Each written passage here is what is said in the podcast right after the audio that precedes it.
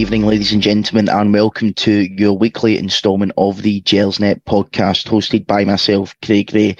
This is the Independent Rangers podcast made for fans, by fans, and all content is free.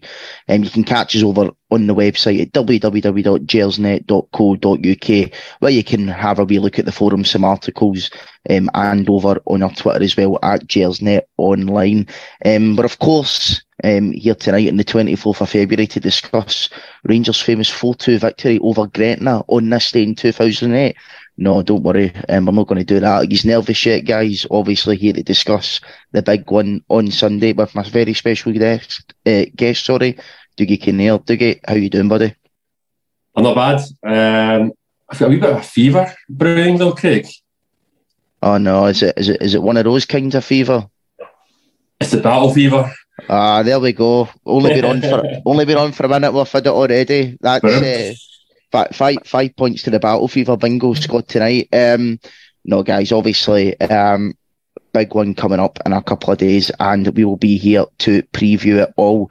Um, it was really good of Alec uh, the other day to, to do his little preview to the preview, um, which was nice. Um, he went through um, the press conferences pretty much from the last week, and that's what we're going to do partly as well here tonight. But just before we start, need to give a little um, message from our sponsors, and that is Forest Precision Engineering.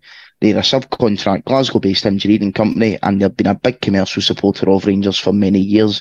And we're delighted that they're backing our pod. You can get them over at forestprecisioneng.com. You can also visit the Forest Precision Executive Lounge, which is a stunning new hospitality area within the historic main stand at Ibrox. For more information on how to book this unique and intimate space, you can email the club via hospitality at rangers.co.uk. Um, so as we say, joined here by Dougie tonight. I think before we um, we start, obviously, 24th of February, um, apart from a, a, famous victory over Gretna um, 15 years ago today, we drew tweets with Borussia Dortmund a year ago today, but more importantly, um, it would have been the late great Sir Walter Smith's 75th birthday today. Um, you know, you kind of run out of words to, to describe what Walter Smith meant to, and still means and will forever mean to, to Rangers and their supporters. And I was actually going to start off today, Dougie, with, you know, just early sort of favourite League Cup memories, but could maybe even tie in the two. What would you say your, your earliest and favourite League Cup Walter memories are? Do you know what? That was my answer. My answer was going to be um, two back-to-back League Cup final victories. Um, the first one being in the season 2000 and, was it 2008, 2009, then 2009, 2010. Um, the first one being the famous nine men and mm-hmm. Pigeon Gate against St Mirren. Um, that was actually my first ever League Cup final, believe it or not.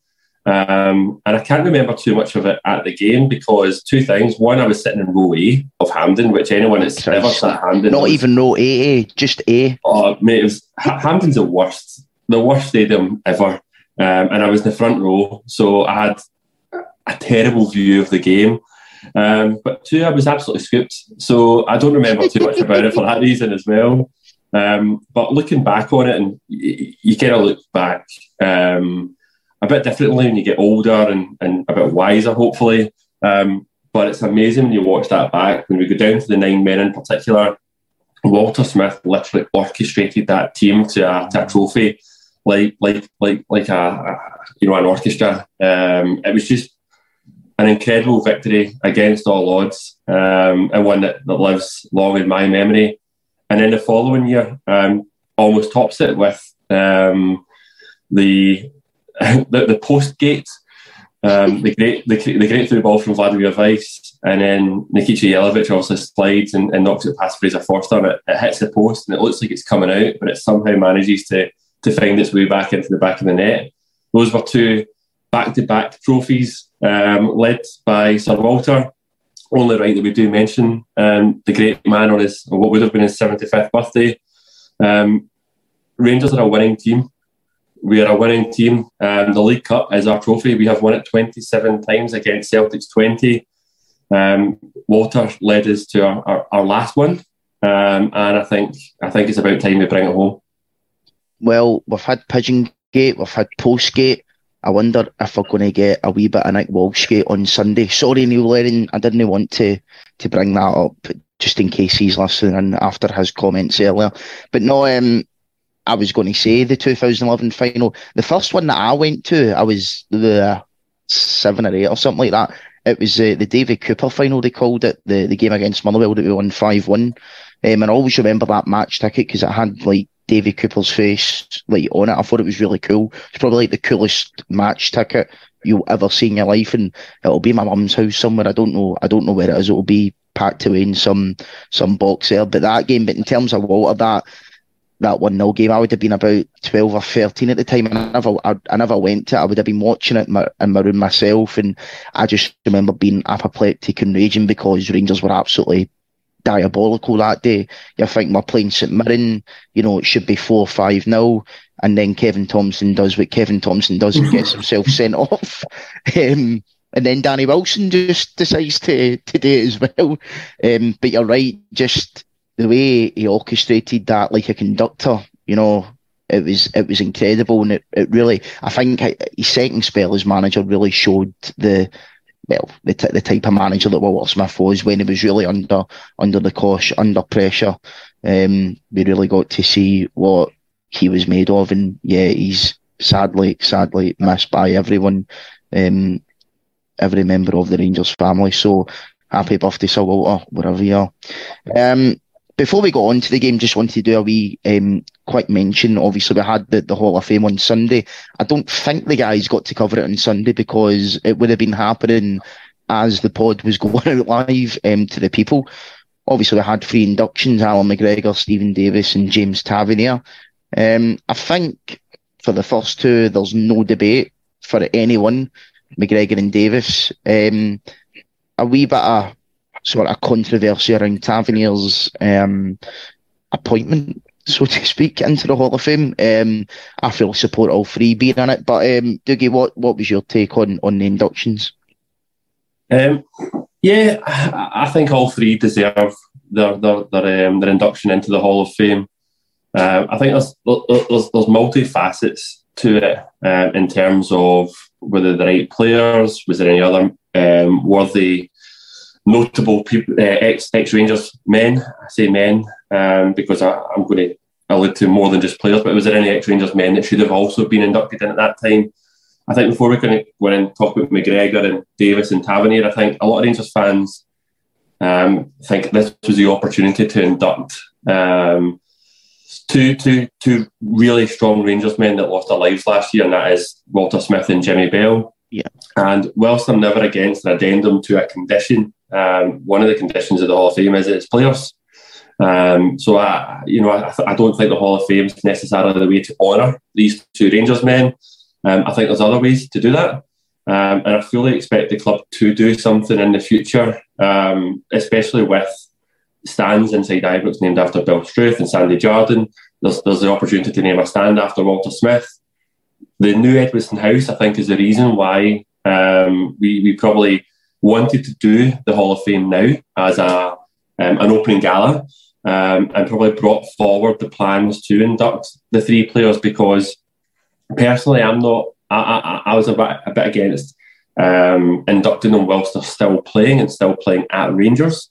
I think a timing thing would have been would have been my issue, um, but I understand why we would have wanted to do it for the opening gala. So um, I've got nothing against it from that perspective. But talking of Edmiston House, I think there's an opportunity to do something in or around Edmiston House to honour Walter Smith in particular, whether that be naming Edmiston House after him or whether that be at some point um, forging a statue outside. For example, I think there's opportunities to do something for Walter, which I think would be um, would be fitting and more fitting than the Hall of Fame, and stick to stick to the players. But um, obviously, when the, the Hall of Fame was being um, announced, there was a lot of great tweets from supporters, and I've got a couple of stats on on all three players.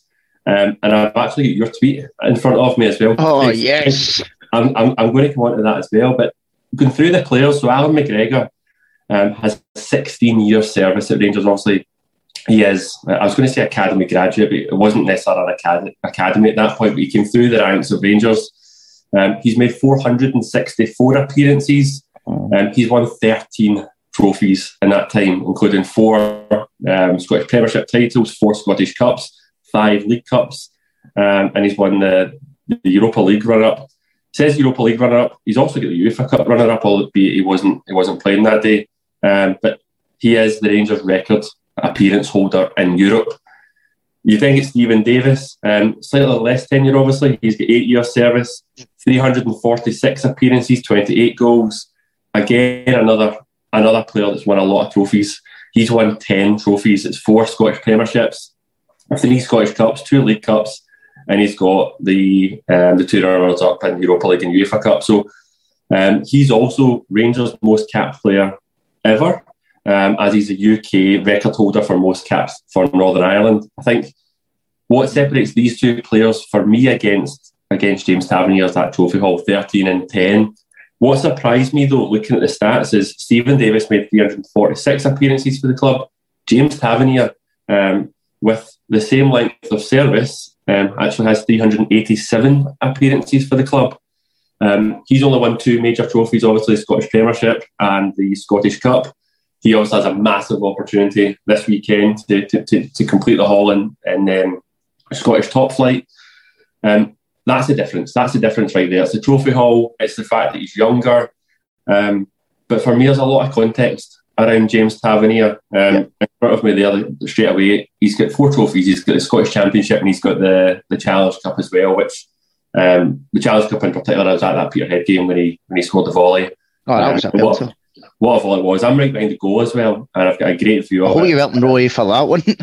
I was not actually had a great view for that one, and I'm hoping I've got a decent view on, on Sunday. I'm in the I chose the south stand upper for the first time. Ah, you'll have a reasonable view. I'm I'm I'm tramping out in the west stand with the, the rest of the down and outs because well, I'm I'm not paying an extra fiver for a ticket. So I sat in the west stand for the semi final um, in the Scottish Cup last year, right next to the Union Bears, and the atmosphere was brilliant. So mm. let's hope for a similar result. Um, I'm going to go into your tweet, right? Because here's your tweet about um, James Tavernier, right? So he did lead the club to our most significant league title and in its recent history, arguably its history, um, stopping the um, the ten. Um, he led the cup to its first Scottish Cup in 13 years. He led the cup to only its fifth European final. He led the club back to the Champions League against all odds at that point. He does have the opportunity to um, to complete the the three trophies in Scottish top flight. Um, looking at last year as well, he was um, the Europa League top goal scorer, the Golden Boot winner. He was in the team um, of the year for the Europa League. For me, all those things considered, I understand a bit of the debate around James Tavernier because of the trophy haul, but see when you break it down, that is that is worthy of a Hall of Famer. And I don't think it's it's going to be until James Tavernier leaves that you suddenly realise how difficult it's going to be to replace um, replace him as a player. Um, and his 387 appearances is right back. He has 95 goals. I think I've seen something. He's actually Rangers' seventh all-time top goal scorer.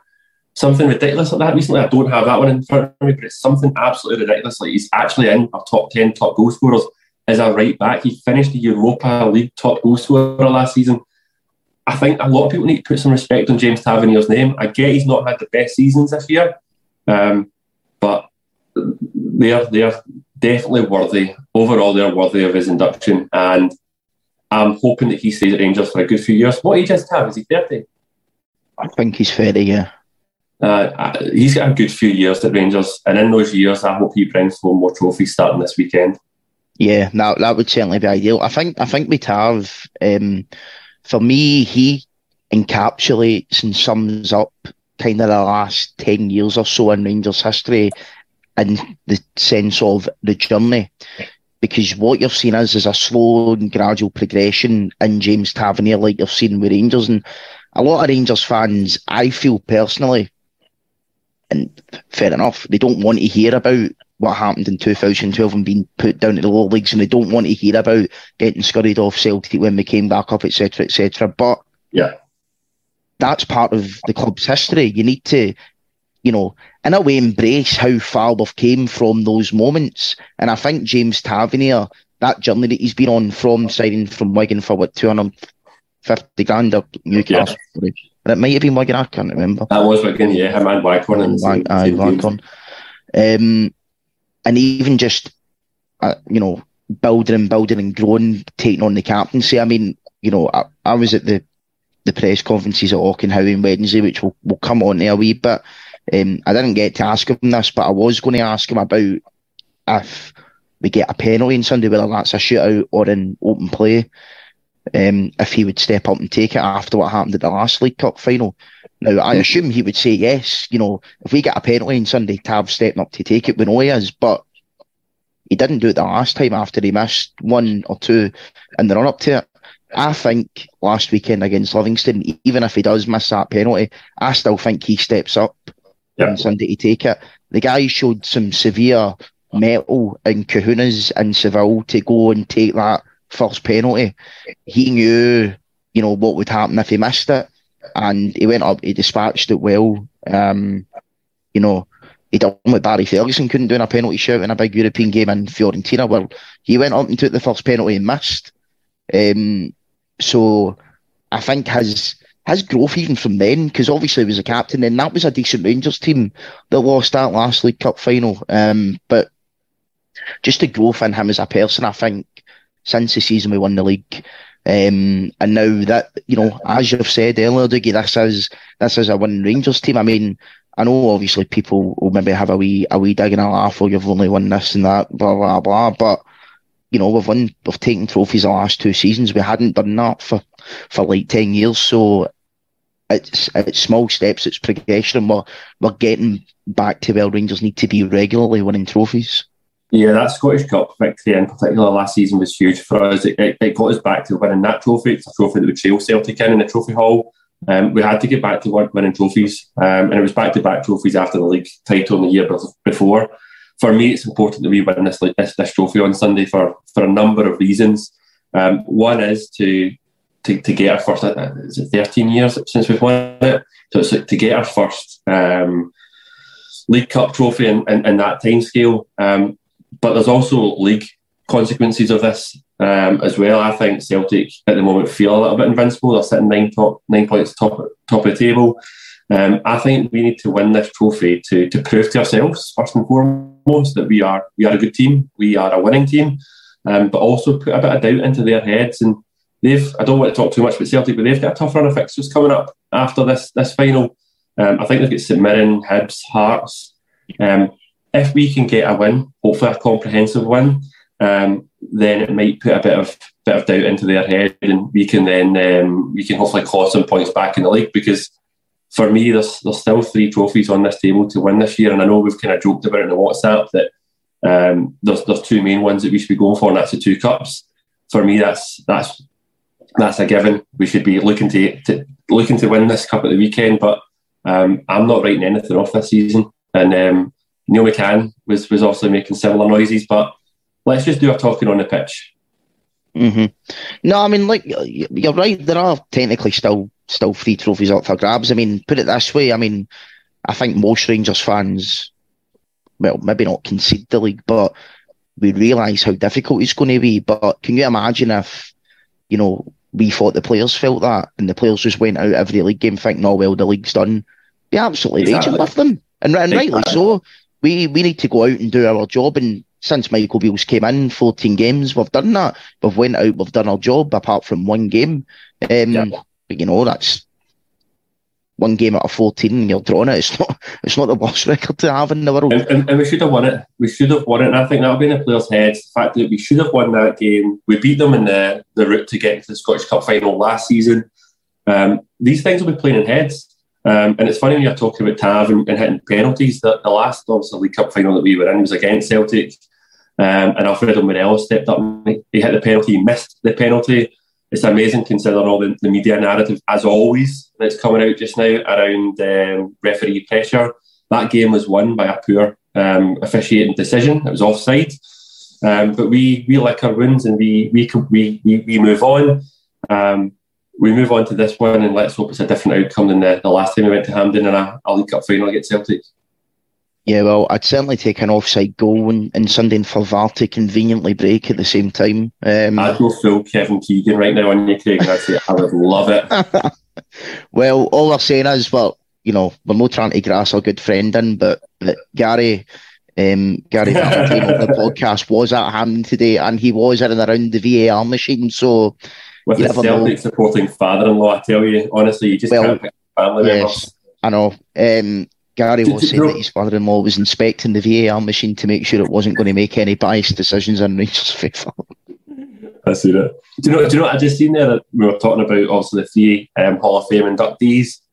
Um, they've made over twelve hundred competitive appearances amongst the three of them, and there is a stat here, and I'm trying to I'm trying to kind of fact check it there in terms of um, the value of the players. Obviously, you mentioned James Tavernier cost us around two hundred and fifty thousand. I can't remember what we paid for Davis. I think it was about. I think it was about three. Yeah. yeah. So film.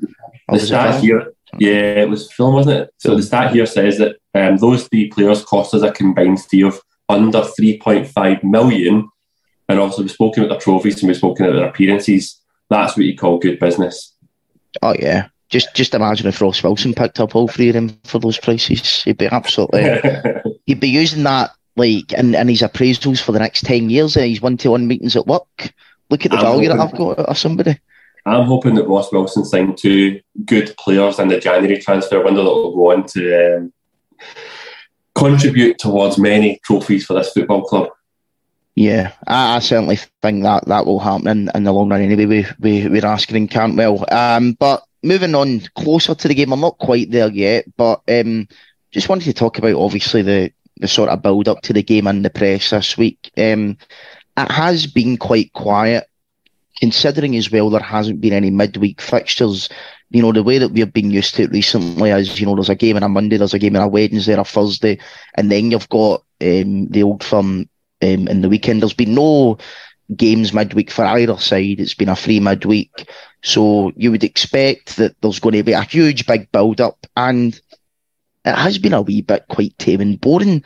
And I think that's why you've seen the last sort of week or so your usual suspects of pundits and in inverted commas and tabloids and newspapers and radio stations just trying to come up with full headlines and full controversy to make because this might sound controversial, but I don't actually think that Michael Beale and Ange Postecoglou hate each other that much. I don't think they're best pals. Um, but I don't think they're, they've got a massive disdain for each other as well. Um, the way that some of the headlines have been written this week, and I mean, I know you're always going to get it with these games and what have you, but some of it is, you know, it's laughable. Um, the whole stuff a few weeks ago with Michael Beale calling Ange Postecoglou lucky. I mean, you know, that wasn't really a dig at him. It was just something that Michael Beale was saying in conversation. And to be honest, Michael Beale had a point. Celtic fans will turn around and say, well, how's Ange Postecoglou look at? Celtic have a, a player trading model that means that they can spend lots of money. Well, it wasn't Ange Postecoglou that came up with that player trading model. He is lucky to be in that job, you know, but, um, stuff like that, like, it, it's, it's, it's stupid. And obviously what we've seen, comments last week for, for Chris Sutton. Um, you know, just really, you know, as I said at the time with Sutton's comments, they really, really got to me and riled me up because take Barnett and a wee bit of criticism and all that, but Chris Sutton was calling Michael Beale's integrity into question there, you know, and I know, you know, like people can have their opinion. Would they have done that if it was a bigger game? And t- we're talking about um, giving Partick Thistle a goal after after the Tillman incident a couple of weeks ago. But if Michael Beale's came out and said that, you, you need to take Michael Beale at his word. What's Michael like? What proof do you have that Michael Beale um, is lying about that? Nobody does. Um, Michael Beale is an honest guy. He's an open guy. He's a really nice guy. He's a chatty guy.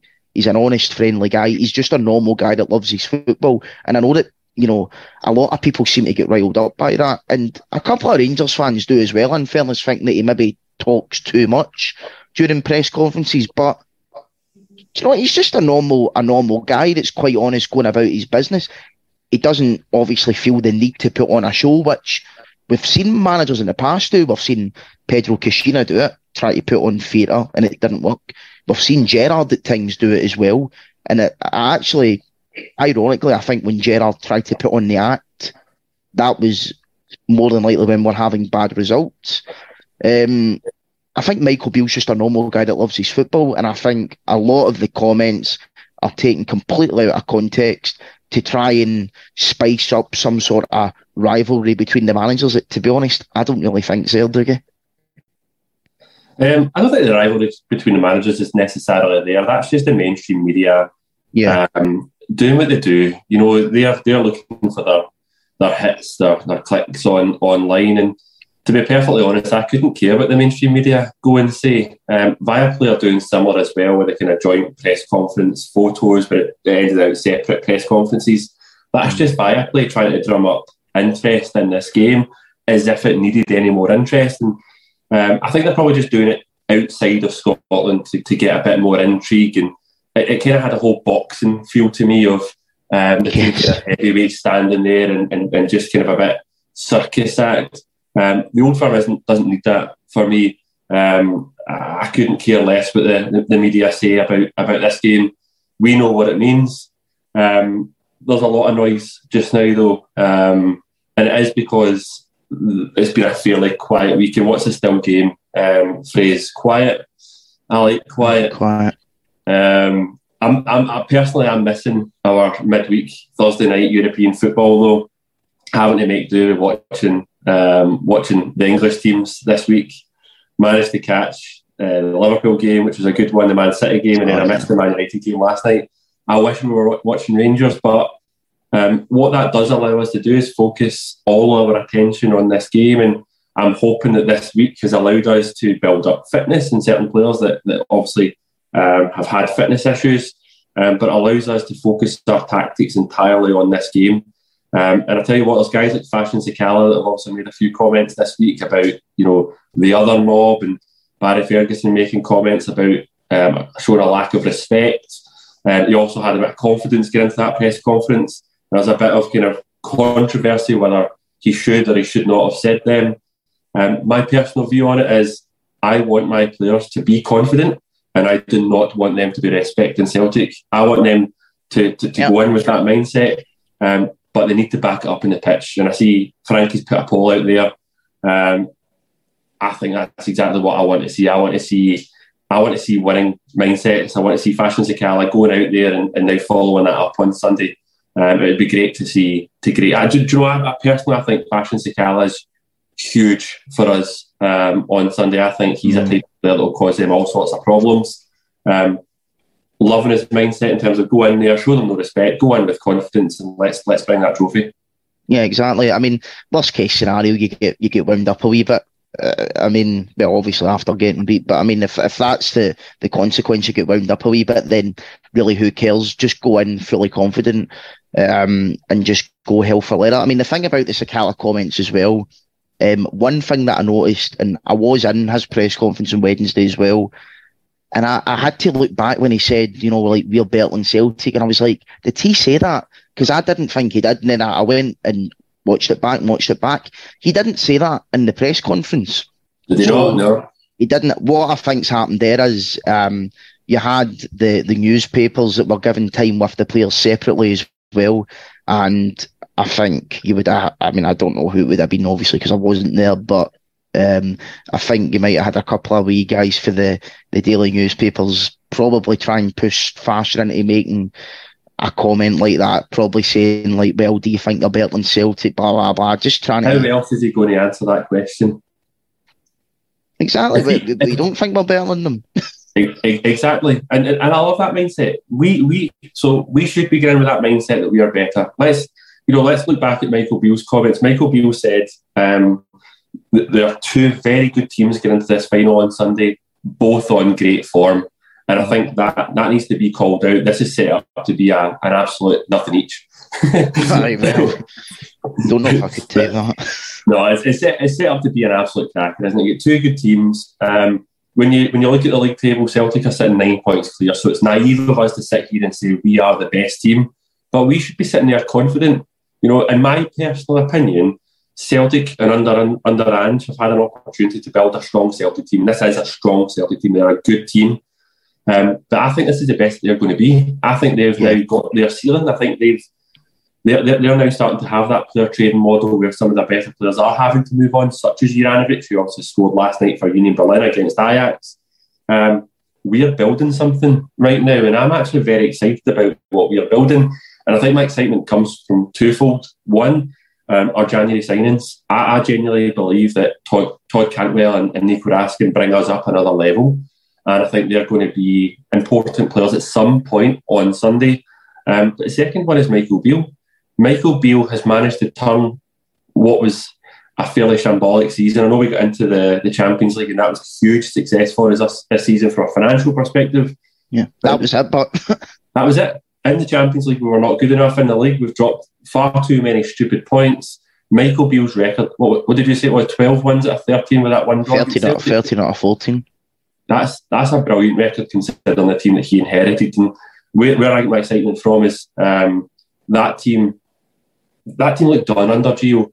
But yeah. Michael Beale came in and he said himself that this team is not as broken as what many people think it is. Mm-hmm. And I think with a couple of additions of Raskin and Cantwell, we are now seeing a very good Rangers team. And um, I, I, always go in and I think the players should go into Sunday thinking this is a great test, it's a good opportunity. I genuinely believe that our starting 11 is better than theirs. I genuinely believe that. And I hope we believe it as a team. And I hope we go out and prove that on Sunday. Um, but it's a great test to go and see where we are um, and where we do need to strengthen going forward. But it's, it's set up to be a cracker. And, um, you know, the old firm banter started on Monday um, when the school drop off when I was taking my, my eldest daughter to school. All the Celtic fans giving me a jip about they'll, they'll wave me off in the 60th minute when they're beating us. Um, I, I, love the old firm banter. There's nothing, nothing like it, um, and that's what Michael Beale was saying in his press conference as well. Um, he's seen derbies all around the world. The disrespect on social media from supporters south of the border is unreal when they take their half and half scarves and their cameras to just photograph that they were at the event with a cardboard cutout saying that they want a shirt. This is a proper football match. It's a proper derby, and this one on Sunday's going to be a cracker. Yeah, um, I think it will be a cracker, Dougie. Um, that's amazing, but into how you know Celtic fans spend years not calling it the old firm, then as soon as an English fan on Twitter says, you know, okay, it's not really the biggest derby in the world, they're like, oh my god, no, it is, it is, it's, it's totally the biggest derby in the world. You're like, mm, well, they, they all want tickets to go. Well, if you, if you've seen the prices on certain um, third party websites that we cannot advertise for legal reasons on the podcast, then yeah, they're, they're going for a bomb. Put it that way. Um, but on to the actual game itself after dealing with um, the sort of the press issue. Um, first and foremost, the injuries. Obviously, we need to talk about them. Jack Lundstram, Roofe, and Tillman are all doubts now. The last sort of updates we would have got was Michael Beale's press conference on Tuesday. As I say, I was at the player ones on Wednesday. Um, I did try and climb over the fence at Auchenhowie to, to get a look at training. Unfortunately, um, I wasn't able to do it. Um, I don't know. I don't know what's happening with the injured players. No one does except the players in the management team. I was told on Wednesday you can, you know, come to your own conclusions on this. That Tillman apparently hasn't trained pretty much since the Thistle game um, on grass anyway. So obviously that might have changed Wednesday, Thursday, today. Um, but going by that, you would probably say if anyone is going to miss it, it would probably be him. And I do think if we are missing Tillman, I think he's the one that the form that he's been shown so far that we absolutely need in there, do you? Yeah, I think I think on the Tillman one, um, I said at the time coming back from the game against Partick Thistle, some of the challenges were, were over aggressive. Um, oh, yeah. The one that obviously created the controversy where it went out for the throw in and then he went on to score. That's a stamp. It was an outright stamp on him. And we've seen so many instances over the years where um, tackles like that go unpunished. Um, there's a very little reaction from within um, the Rangers camp post match and the, the, press conferences and the like, and it goes on to injure a player. So hopefully, hopefully he he is back and he is fit because, in my opinion, Malik Tillman is um, at least the best young player in Scottish football this season. Um, there's an argument he is Rangers Player of the Year. And if we do go on and do something in the league, there's an argument he's been the best player of the, the year as well. I think Malik Tillman is a special player. Um, all four of the players that you mentioned, though, um, play a very important role for this for this club and for this side, and it would be great to have them all available whether they start or whether they're on the bench. It gives us those options. Um, only time will tell. Um, with Tillman, if he is fit, though, he's an automatic starter. Um, Jack Lundstram will come on to team predictions shortly, but it'll be for me it's a toss up between um, which one of them does start. I don't think both of them will start. Um, Kemar Roofe, on the other hand, I think Kemar Roofe, this this this period just epitomises Kemar Roofe, doesn't it? You know, he came off the bench against Livi, he looked brilliant, he got his goal, um, he won the free kick that came over to me and celebrated in the corner as well, by the way. Right in front of you, that's it. I was um, I was I was happy clapping him. But you know, I see I see a stat. I've got another couple of stats. You know, I love my stats, right? Um, so here's here's two stroke three for you, right? So um, Kemar Roofe has played in 47% of competitive matches since he joined Rangers, but only 28% of the minutes. Um, so first on that one, that's just not good enough. Um, yeah. There's arguments that we've got far too many players that, that are injury prone that don't um, that don't play enough football. Um, and it's interesting because I was literally flicking through Twitter before coming on the, the pod and I seen more footage of Craig Gordon in training. He had a double leg break and he's going to be back playing football for Hearts before some of our guys like Helander and Souttar, um, which is just absolutely mental. But um, Kemar for me is just one of a number of players who, if he was fit, he would be a tremendous footballer. But unfortunately, he is not fit. Um, and whilst we always have the same argument about what if, for me, he's a player that's on far too much money. And when the summer comes, um, if somebody's interested, I'd, I'd, look to move him on. Um, but on the flip side, and the good side of it is um, Kemar Roofe's record is um, in 43 SPFL appearances, he's scored 21 goals, which means he averages a goal every 104 minutes. So you've got that flip side of it. Of he, he is like him. He's so effective, but he's just not reliable, unfortunately. And um, it'd be good to have him as an option off the bench. But if he's if he's not there, we have lots of options at the moment. This is, mm. you know, considering the state of the squad when when Michael Beale took over, um, I think it's going to be a strong squad. Hopefully, hopefully the players that we've just mentioned do make it. Um, but I think that bench is going to look very strong. And what that means is when Celtic inevitably make their subs on the 60 minute mark because they've kind of emptied the tank beforehand. We can hopefully replicate that. Um, we can we can hopefully go out. We, we need to we need to stop them in the first half. They always come out fast. Um, hopefully we can come out fast. We can empty the tank as well. And knowing the players that we've just spoken about there, knowing that some of them won't start, what that means is that we can go and look to the subs bench around the 60 mark as well and, and bring off that kind of quality. And, and I think that's what will win us the game. I think it's been able to make those changes and bring on that quality. Yeah, I mean, the point you make there about the subs is quite interesting because I was having a wee think about this earlier. Obviously, you know, Celtic have, have made 11 this season, you know, getting the game done in the first half, early stages of the second half, can rotate it on the 60th minute um, and sort of continue. And even if they're playing badly, they can still rotate it in the 60th minute and eventually the teams that they're playing against will crumble after that. But they've not really been up against a team that's managed to make same kind of changes back to them. Now, even if you go back to our game in January against them, we absolutely dominated most of that game. But when you think about it, look at the guys that they're bringing on. Sands, right? You know, there's no way, certainly James Sands, uh, you know, unless we really are needing to see out the game, won't play a part on Sunday, you wouldn't think. Um, Scott Wright, you never know. You know, he could come on at some point, maybe if the game goes to extra time or whatever. Um, but we'll be looking at Arfield, Hagi, Roofe, possibly Cantwell or Tillman to come on. You know, proper quality players that can make a difference in the game. And, you know, if, if we're a goal up or needing uh, an equaliser, can can get that that sort of vital goal. Um, one thing that I'm interested in um, as as the Celtic team because I've spoke to a couple of um, Celtic supporting acquaintances this week who are kind of, you know, they don't know where to pick between Aaron Mooy or Matt O'Riley in the midfield. Um, I think if Kyogo, well, Kyogo will be fit, he, he, he'll start the game. the thing with Kyogo is, can you see him lasting the 90 minutes? Probably not. I, have got a feeling this could go all the way. He certainly won't last 120 minutes. Aaron Mooy as well. I think he is a quality, quality player, but can you see him lasting 90 minutes, never mind 120? No. I do have a feeling that Postecoglou will go out with his best 11 on Sunday and just go for it. And when I say best 11, I mean Mooy over O'Riley. I think O'Riley's been good, but I think Mooy's better. Um, and I think he'll just say, just just go for it.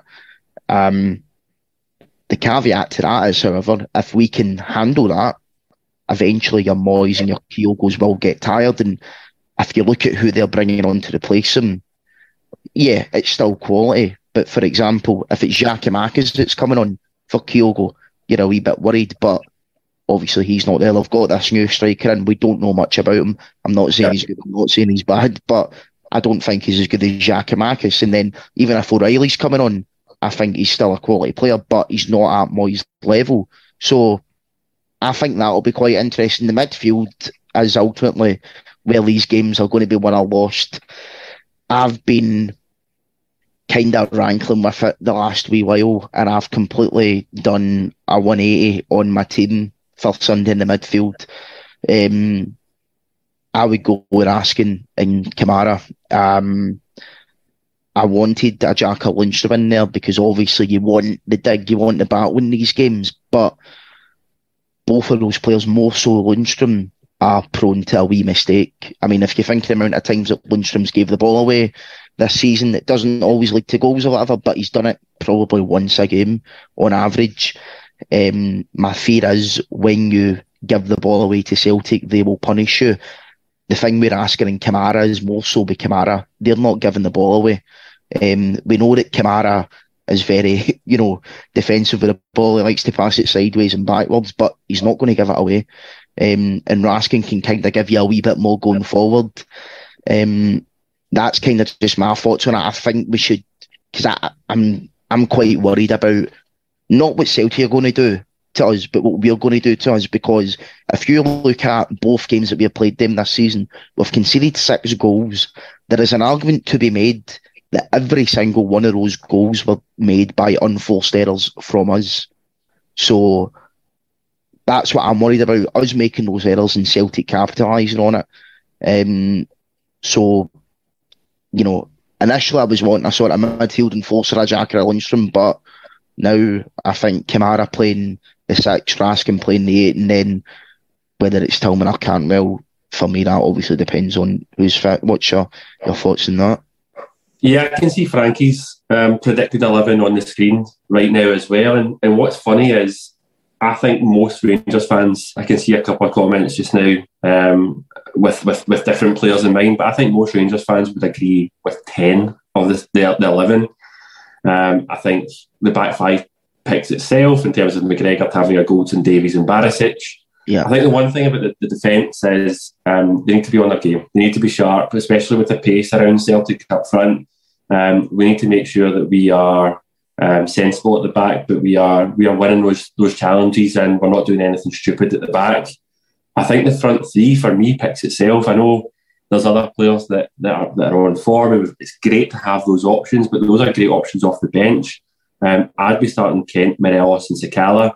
And one of the comments on there right now is just about that, that clinical finishing of those three players. You know, when you take out a Roofe for a Čolak, you didn't even mention Čolak about the options off the bench. He is our top goal scorer this season. There but, you go. You know, these are these are options that you have from the bench if you need the goal. For me, those three players give you a lot of energy. Um, Morelos in particular, for me, um, sometimes was a bit un, un, underappreciated by our supporters because he he isn't the the penalty box goal scorer that Čolak is, and he's, he's therefore not going to score you the same amount of goals. But mm-hmm. our team needs Morelos; it needs him to be holding Certainly that ball up. I think I think he's he's hugely important. The thing for me about Morelos though is when earlier on I was talking about Sakala, it's great to have these players fired up and, and really going for it. Morelos for me, I think the opposite should be in his head right now.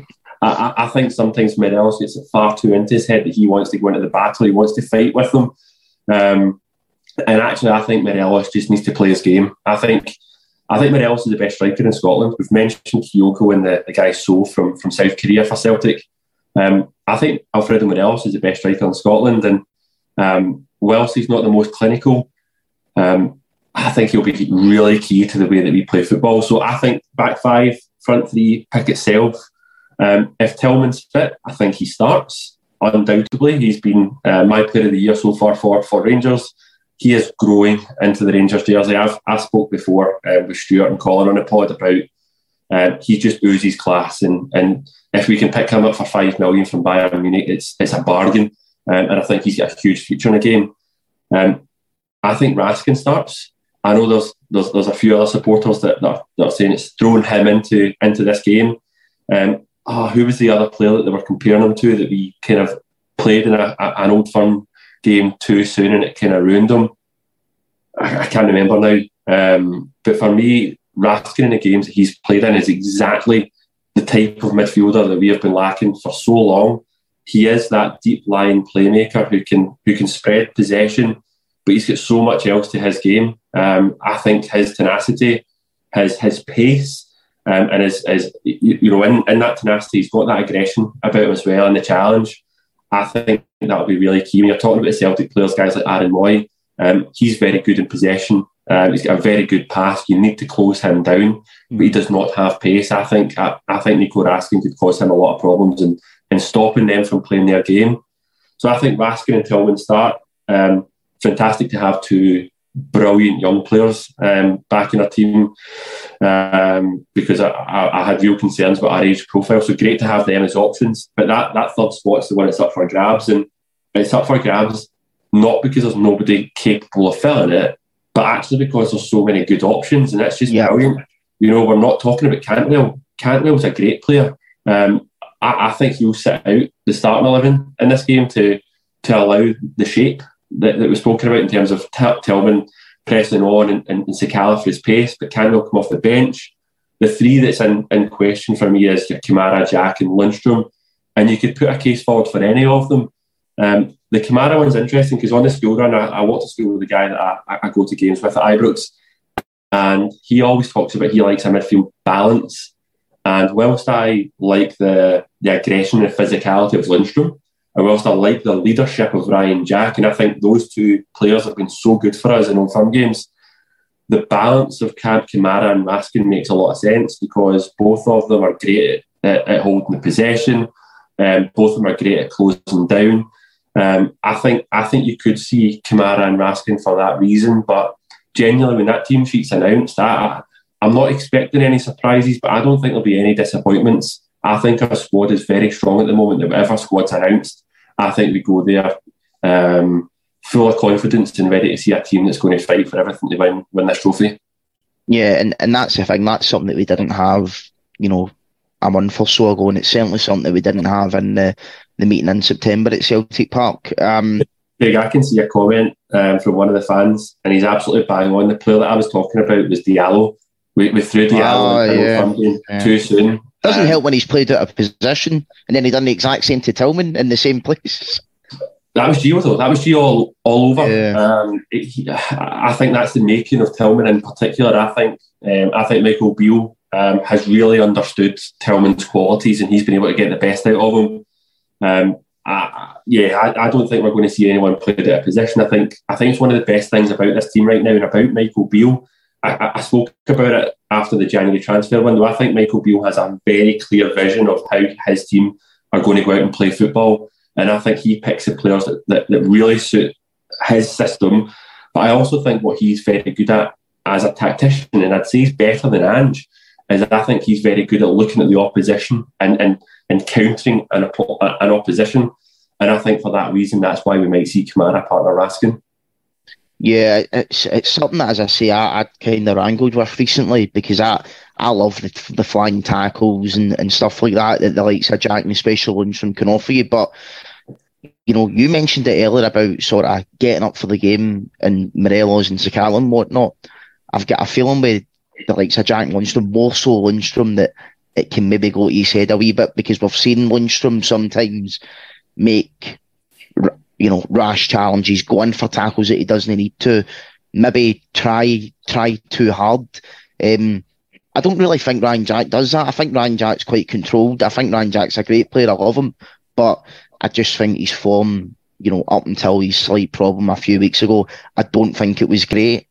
Um, but you know, if I'd have a to start, you know, if if John Lynch or Ryan Jack's flying through a Celtic player 20 seconds into the game, I'm, you know, I'm going to be jumping up and doing, screaming and shouting. Yes, that's, that's, that's, the thing I was thinking. Seeing you're talking about kind of being fired up for it, one of the things about a Old Firm game is you do need to get the fans fired up and on side very early doors. And um, it was the Old Firm game where Andy Halliday put the challenge in at Ibrox very early doors. It set the tone straight away. Yeah, you do, you, yeah, you do get that with Jack and you get it with Lundstram. You definitely do not get it from Kamara, but mm-hmm. I think you could get it from the likes of Raskin. Yeah. But um, I, will say it again. You know, I think I think the options are great. It's great to have those options.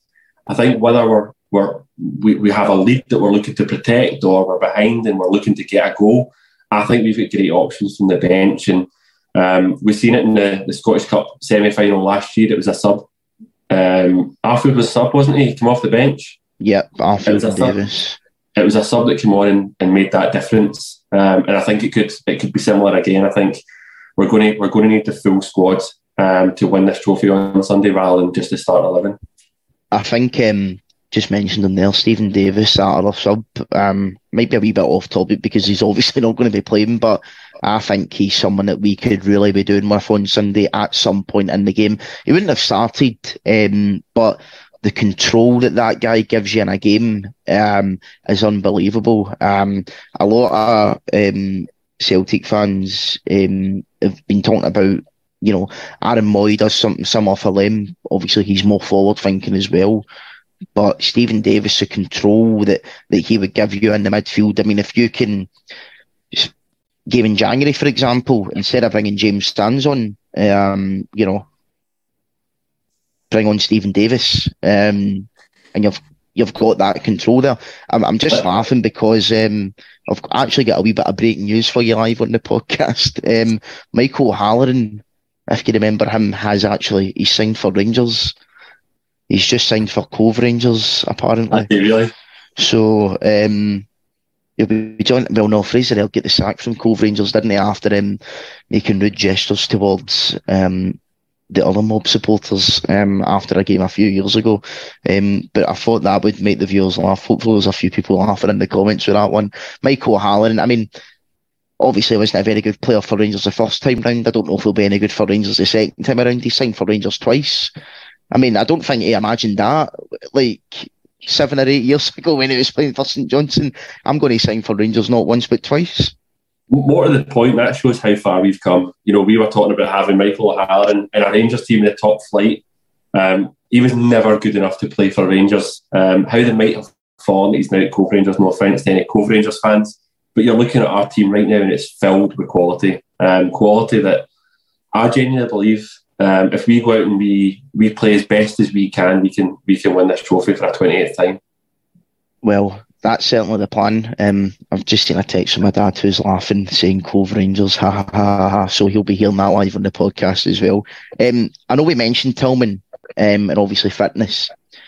I know you're saying if Tillman's fit, he plays, but what I would like to know is how, if Tillman is a certain percentage fit, does he still play? Because one thing will be certain, certainly at the start of the game, we need all three midfield players to be on it. Um, and like, I'm not going to be one to criticise Tillman's work rate. I think, ironically, people that do it are quite lazy. Um, and obviously, that is ironic because they're accusing Tillman of being lazy. I don't think he's lazy at all.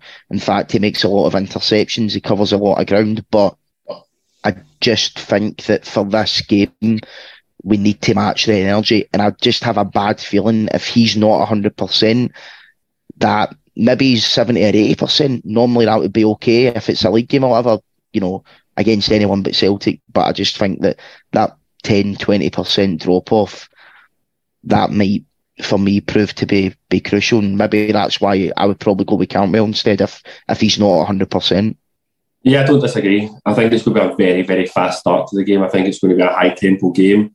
Um, we've seen the game at Celtic Park when G was the manager. Um, ball boys very quick with the throw ins and, and all that. So I think I think we're going to see Celtic try and play as quick as he possibly can. And, and you're right, we're going to need to be at it from, from that first whistle. And if he if he isn't fit enough, then he shouldn't play. He should not play if he's not fit enough, and, and maybe he can contribute from the bench in the second half if we if we do need to do something different. But I'll say it time and time again. Um, I'd love him to play. I'd love him to be ready to play, and hopefully it's a bit of mind games for Michael Beale and putting a bit of doubt into into Ange's head about you know is he fit, is he not fit, will he start, will he not start, and therefore Celtic are having to plan for for different eventualities. Um, Tillman offers offers a great deal. Um, you know, one of the things I was going to mention earlier on, and it, it connected into my head there about the, the mind games. There is that media um, noise just now from the comments from Dylan about Sakala, and, and, and somebody did put something in my head that, that I've not been able to get out of it, which is Celtic usually manage the narrative coming up to a big game like this around officials. One of the things, um, whilst a lot of supporters may not be happy about how how open Michael Beale is in his press conferences and the comments made by the likes of Sakala, one of the things about it is that is dominating the headlines. So mm. whilst that is dominating the headlines, the headlines are not about officials and getting decisions right and putting pressure on those officials. And I just wonder if Michael Beale is playing a very clever game, whether it be about that element or whether it be about the likes of Tillman, where he is playing a wee bit of mind games right now. And um, I, I, just wonder if he is he is doing something a bit clever right now. We won't know until Sunday, but I, I, I hope that's the case. Yeah, it's, it's an interesting point you make there about about the media and stuff and the narrative. That's not actually something that I've thought of until until you've said it there, Dougie. It's it is quite interesting because we have seen pundits come out the last few days. We've seen Neil Lennon today um, come out and say stuff about it, and like nobody's really talking about it. Like obviously we're talking about it, which might seem quite ironic, but it's not going to be back page or front page news tomorrow everyone's talking about Michael Beale's comments this week. Everyone's talking about Fashion Sakala's comments this week. And I think it's quite ironic um, from a Celtic support who, what, 10 days ago or so, were accusing Michael Beale of being soft um, and getting rattled by Chris Sutton. Um, I think it's quite ironic that the most offended fan base in the world all they've done for the last sort of seven days or so since Michael Beale's made comments and Fashion Sakala's made comments as crying comment sections on Twitter we just need to do our talking on the pitch. You know, I'm, I'm all for the the noise coming from within our club, like Sakala, getting out there with the confidence. Let's show them no respect, but um, it needs to be backed up. And if we don't back it up in the pitch, we're going to look like fools. So let's hope that they are going. They're, they're making those con- comments because they are confident and and they don't let us down because. Um, we know that feeling far too often just now as a Rangers supporter going to Hampden in the last decade. We've we've left um, displeased more times than not. Hopefully, this is this is the, the turnaround where we, we, we do bring home that Scottish League Cup trophy. And interestingly, you're talking about the Rolls Royce of a player that Steven Davis is.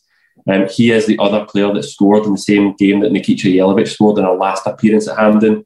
I am completely on the Steven Davis train, um, and I think it's a sad ending to, to, to potentially his Rangers career if he if he doesn't return um, from his injury.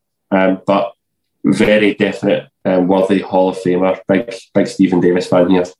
No, he is. Um, he's he's he's, he's my favourite Rangers player, so that's how much I, I love him. Um, in fairness to him about the injury there, I seen a wee feature on um, BBC Northern Ireland a few weeks ago where yeah. he was actually talking about getting back. And I tell you yeah. something, if see if he's fit, I, I don't care how old it keep him because see Bonish, I've seen it with football players now. I know like, but we've all got that sort of football manager or FIFA mentality where it's like as soon as a player hits 30, you're like that. Not get rid of him, he's too old. But nowadays, you see guys like Ibrahimovic, Buffon, he's about 44, 45 now, still playing with Parma. He only left Juventus about two years ago when yeah. he would have been 42, 43. That's not me saying that Allan McGregor should get a new contract, by the way. um, but we see it, Giroud, Ibrahimovic, um, see it constantly now. Um, players playing now very late thirties, early forties. So Steven Davis is a guy who's kept himself fit throughout his whole career. He's not playing in a position like he used to, where it's going to be as strenuous on his body. So, as far as I'm concerned, if he can get himself back fit, you know, I don't think money's going to be an issue. I don't think he's going to be the type of guy that he'll realise that he will need to take a pay cut. I would assume he's already taken one this year, but if Davis is fit next season, I'll, I'll gladly take him for another year. He said himself in that interview that he's a, a, player that's always really looked after himself, um, both in terms of his, his, his physical um, training, but also what he eats and all that good stuff. So, uh, you know, I'm with you. Um, obviously, when, when Gerrard was in charge and Beale was here before, we signed Jermaine Defoe, similar age, um, but he was signed because of his professionalism. He went on to be a player coach. Um, when the injury came up, Michael Beale was interviewed and he mentioned that there would be a future at this club for Steven Davis in some capacity. And I think what he was hinting at there is that Steven Davis is a ready-made Rangers coach. I think he's settled in Glasgow. His family like it here. Um, uh, you know, he's, he's a Rangers supporter. I think there's a, a, coaching role for some point in the future for the Rolls Royce for player that Steven Davis is.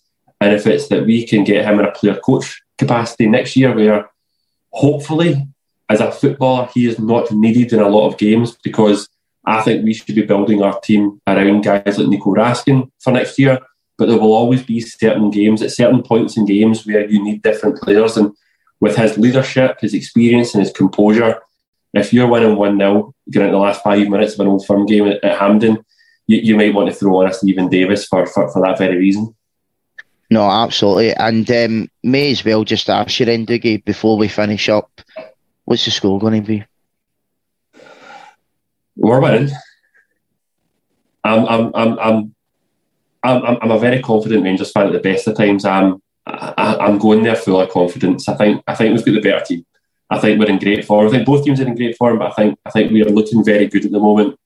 Um, I think it could be more than more than one. I think I think it could be two. I think we'll concede. So I'm going to go three one in 90 minutes as well. I was going to go three one as well. Um, I, I've just got a feeling about about Sunday, not just the win. I, I just think that we've got a big, big performance coming um, under this under this team. We had one at Tynecastle, obviously, a few weeks ago. But apart from that, that that's that's been it really. So, I've just okay. I, I, listened to one of the podcasts that uh, Colin and Alex were doing, and Alex was brilliant, where he was basically saying that he's glad that we've came in to this game. Yes, we're still winning games, but other than Tynecastle, we've kind of scraped a lot of the games. We've not been at our best. Yeah. Um, his point was hopefully this is the game that we go on and replicate that Tynecastle performance where we, we really raise our game and we, we, we go out there and blow them away.